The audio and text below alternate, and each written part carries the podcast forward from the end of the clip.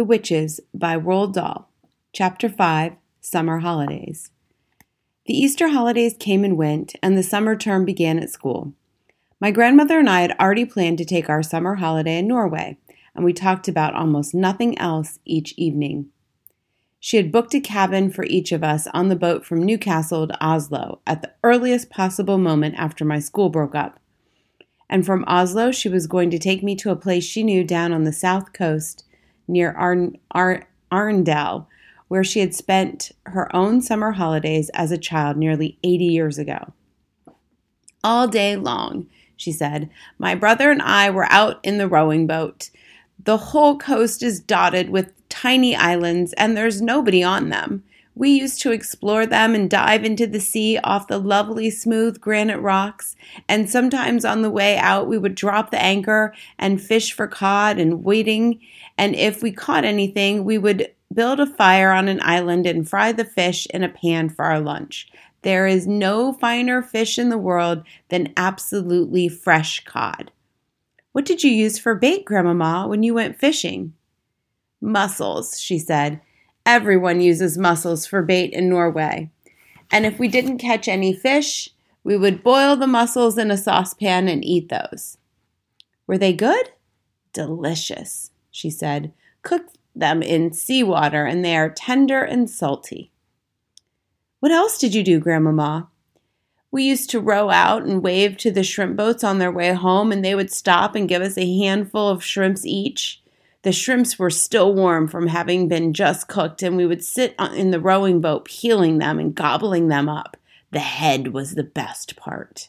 The head? I said. You squeeze the head between your teeth and suck out the inside. It's marvelous. You and I will do all those things this summer, my darling, she said. Grandmama, I said, I can't wait. I simply can't wait to go. Nor can I, she said. When there were only three weeks of summer term left, an awful thing happened.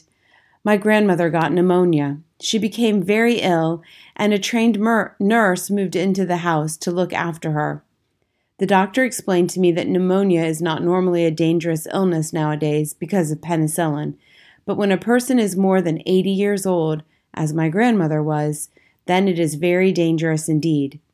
He said he didn't even dare move her to the hospital in her condition, so she stayed in her bedroom and I hung about outside the door while oxygen cylinders and all sorts of other frightening things were taken in to her. Can I go in and see her? I asked the nurse. No, dear, the nurse said. Not at the moment. A fat and jolly lady called Mrs. Spring, who used to come and clean our house every day, also moved in and slept in the house. Mrs. Spring looked after me and cooked my meals. I liked her very much, but she wasn't a patch on my grandmother for telling stories. One evening, about ten days later, the doctor came downstairs and said to me, You can go and see her now, but only for a short time. She's been asking for you. I flew up the stairs and burst into my grandmother's room and threw myself into her arms. Hey there, the nurse said. Be careful with her. Will you be all right now, Grandmama? I asked. The worst is over, she said. I'll soon be up again. Will she? I asked the nurse. Oh, yes, the, grandma- the nurse said, smiling. She told us she simply had to get better because she had to look after you. I gave her another hug. They won't let me have a cigar, she said, but you wait till they're gone. She's a tough old bird, the nurse said. We'll have her up in another week. The nurse was right. Within a week, my grandmother was thumping around the house with her gold topped cane and interfering with Mrs. Spring's cooking. I thank you for all your help, Mrs. Spring, she said, but you can go home now. Oh, no, I can't, Mrs. Spring said. Doctor told me to see that you take it very easy for the next few days. The doctor said more than that. He dropped a bombshell on my grandmother and me by telling us that on no account were we to risk the journey to Norway this summer. Rubbish, my grandmother cried. I've promised him we'll go. It's too far, the doctor said. It would be very dangerous. And uh, but I'll tell you what you can do. You can take your grandson to a nice hotel on the south coast of England instead. The sea air is just what you need. Oh no, I said. Do you want your grandmother to die? The doctor asked me. Never, I said. Then don't let her go on a long journey this summer. She's not yet strong enough. and stop her smoking those vile black cigars. In the end, the doctor had his way about the holiday, but not about the cigars. Rooms were booked for us in a place called Hotel Magnificent in the in a famous seaside town of England. My grandmother told me this town was full of old people like herself. They retired there by the thousand because the air was so bracing and healthy it kept them, so they believed, alive a few extra years. Does it? I asked. Of course not, she said. It's Tommy rot. But just once, I think we've got to obey the doctor. Soon after that, my grandmother and I took the train to the seaside and settled into the Hotel Magnificent. It was an enormous white building on the seafront, and it looked to me like a pretty boring place to spend a hummer, summer holiday in. I had my own separate bedroom, but there was a door connecting my room with my grandmother's room so we could visit each other without going into the corridor. Just before we left, my grandmother had given me, as consolation, a present of two white mice in a little cage, and of course I took them with me. They were terrific fun, those mice. I called them William and Mary, and in the hotel I set out right away teaching them to do tricks. The first trick I taught them was to creep up the sleeve of my jacket and come out by my neck. Then I taught them to climb up the back of my neck onto the top of my head. I did this by putting cake crumbs in my hair. On the very first morning after our arrival, the chambermaid was making my bed when one of the mice poked its head out from under the sheets. The maid let out a shriek that brought a dozen people running to see who was being murdered. I was reported to the manager. There followed an unpleasant scene in the manager's office with the manager, my grandmother, and me. The manager, whose name was Mr. Stringer, was a bristly man in a black tailcoat. I cannot permit mice in my hotel, madam, he said to my grandmother. How dare you say that when your rotten hotel is full of rats anyway? My grandmother said. Rats! cried Mr. Stringer, going mauve in the face. There are no rats in this hotel.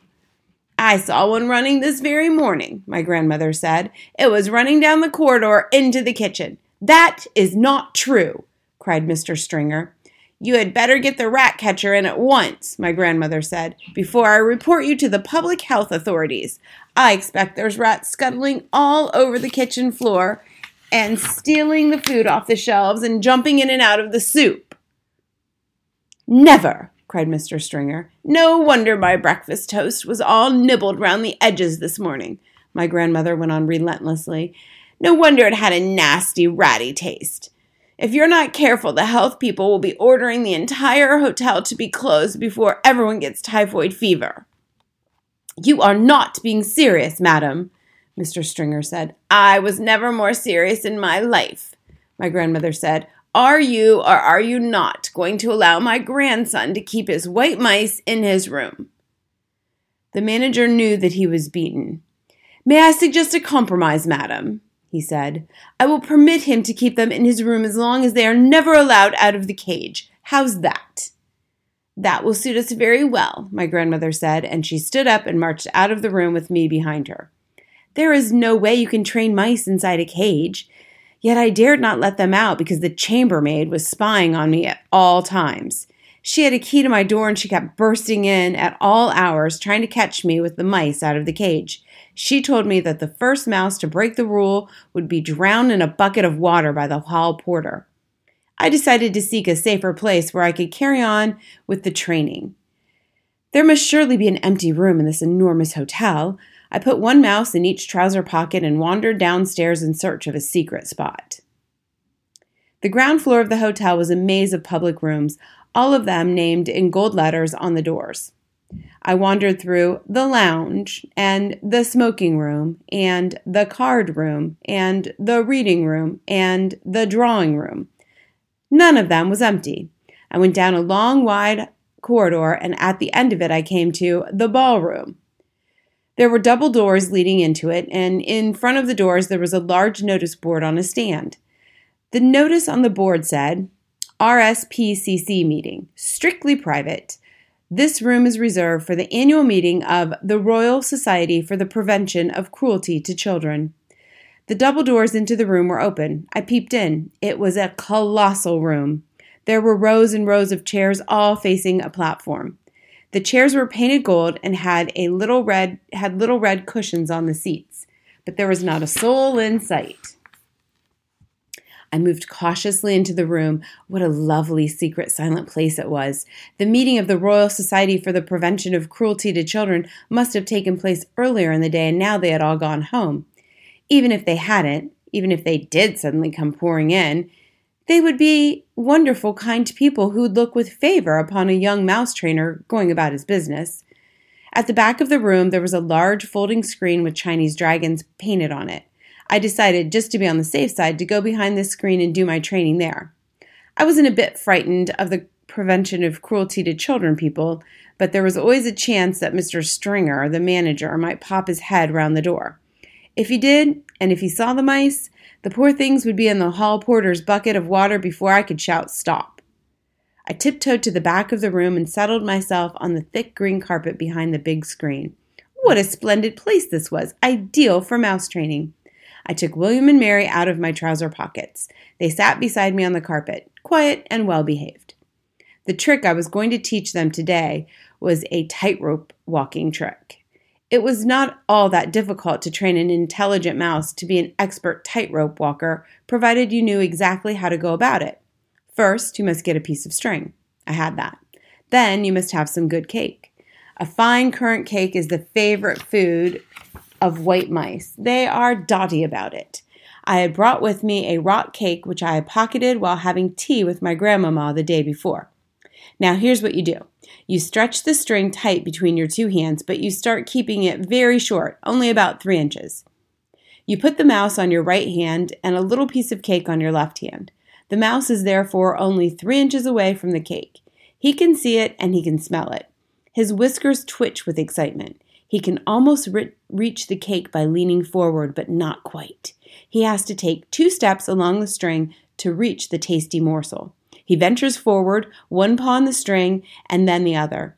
If the mouse has a good sense of balance, and most of them have, he will get across easily. I started with William. He walked the string without a moment's hesitation. I let him have a quick nibble of the cake just to whet his appetite. Then I put him back on my right hand. This time, I lengthened the string. I made it about six inches long. William knew what to do now. With superb balance, he walked step by step along the string until he reached the cake. He was rewarded with another nibble. Quite soon, William was walking a 24 inch tightrope, or rather tight string, from one hand to the other to reach the cake. It was wonderful to watch him. He was enjoying himself tremendously. I was careful to hold the string near the carpet so that if he did lose his balance, he wouldn't have far to fall. But he never fell. William was obviously a natural acrobat, a great tightrope walking mouse. Now it was Mary's turn. I put William on the carpet beside me and rewarded him with some extra crumbs and a raisin. Then I started going through the same routine all over again with Mary. My blinding ambition, you see, my dream of dreams, was to one day become the owner of a white mouse circus. I would have a small stage with red curtains in front of it, and when the curtains were drawn apart, the audience would see my world famous performing mice walking on tight ropes, swinging from trapezes, turning somersaults in the air, bouncing on trampolines, and all the rest of it. I would have white mice riding on white rats, and the rats would gallop furiously round and round the stage. I was beginning to picture myself traveling first class all over the globe with my famous White Mouse Circus and performing before all the crowned heads of Europe. I was about halfway through Mary's training when suddenly I heard voices outside the ballroom door. The voice grew louder. It swelled into a great babble of speech from many throats. I recognized the voice of the awful hotel manager, Mr. Stringer. Help, I thought but thank heavens for that huge screen. I crouched behind it and peered through the crack between two of the folding sections. I could see the entire length and width of the ballroom without anyone seeing me. Well, ladies, I'm sure you will be quite comfortable here, Mr. Stringer's voice was saying. Then, in through the double doors he marched, black tailcoat and all, spreading his arms wide as he ushered in a great flock of ladies. If there is anything else we can do for you, do not hesitate to let me know he went on. Tea will be served for all of you on the Sunshine Terrace after you've concluded your meeting. With that, he bowed and scraped himself out of the room as a vast herd of ladies from the Royal Society for the Prevention of Cruelty to Children came streaming in. They wore pretty clothes, and all of them had hats on their head.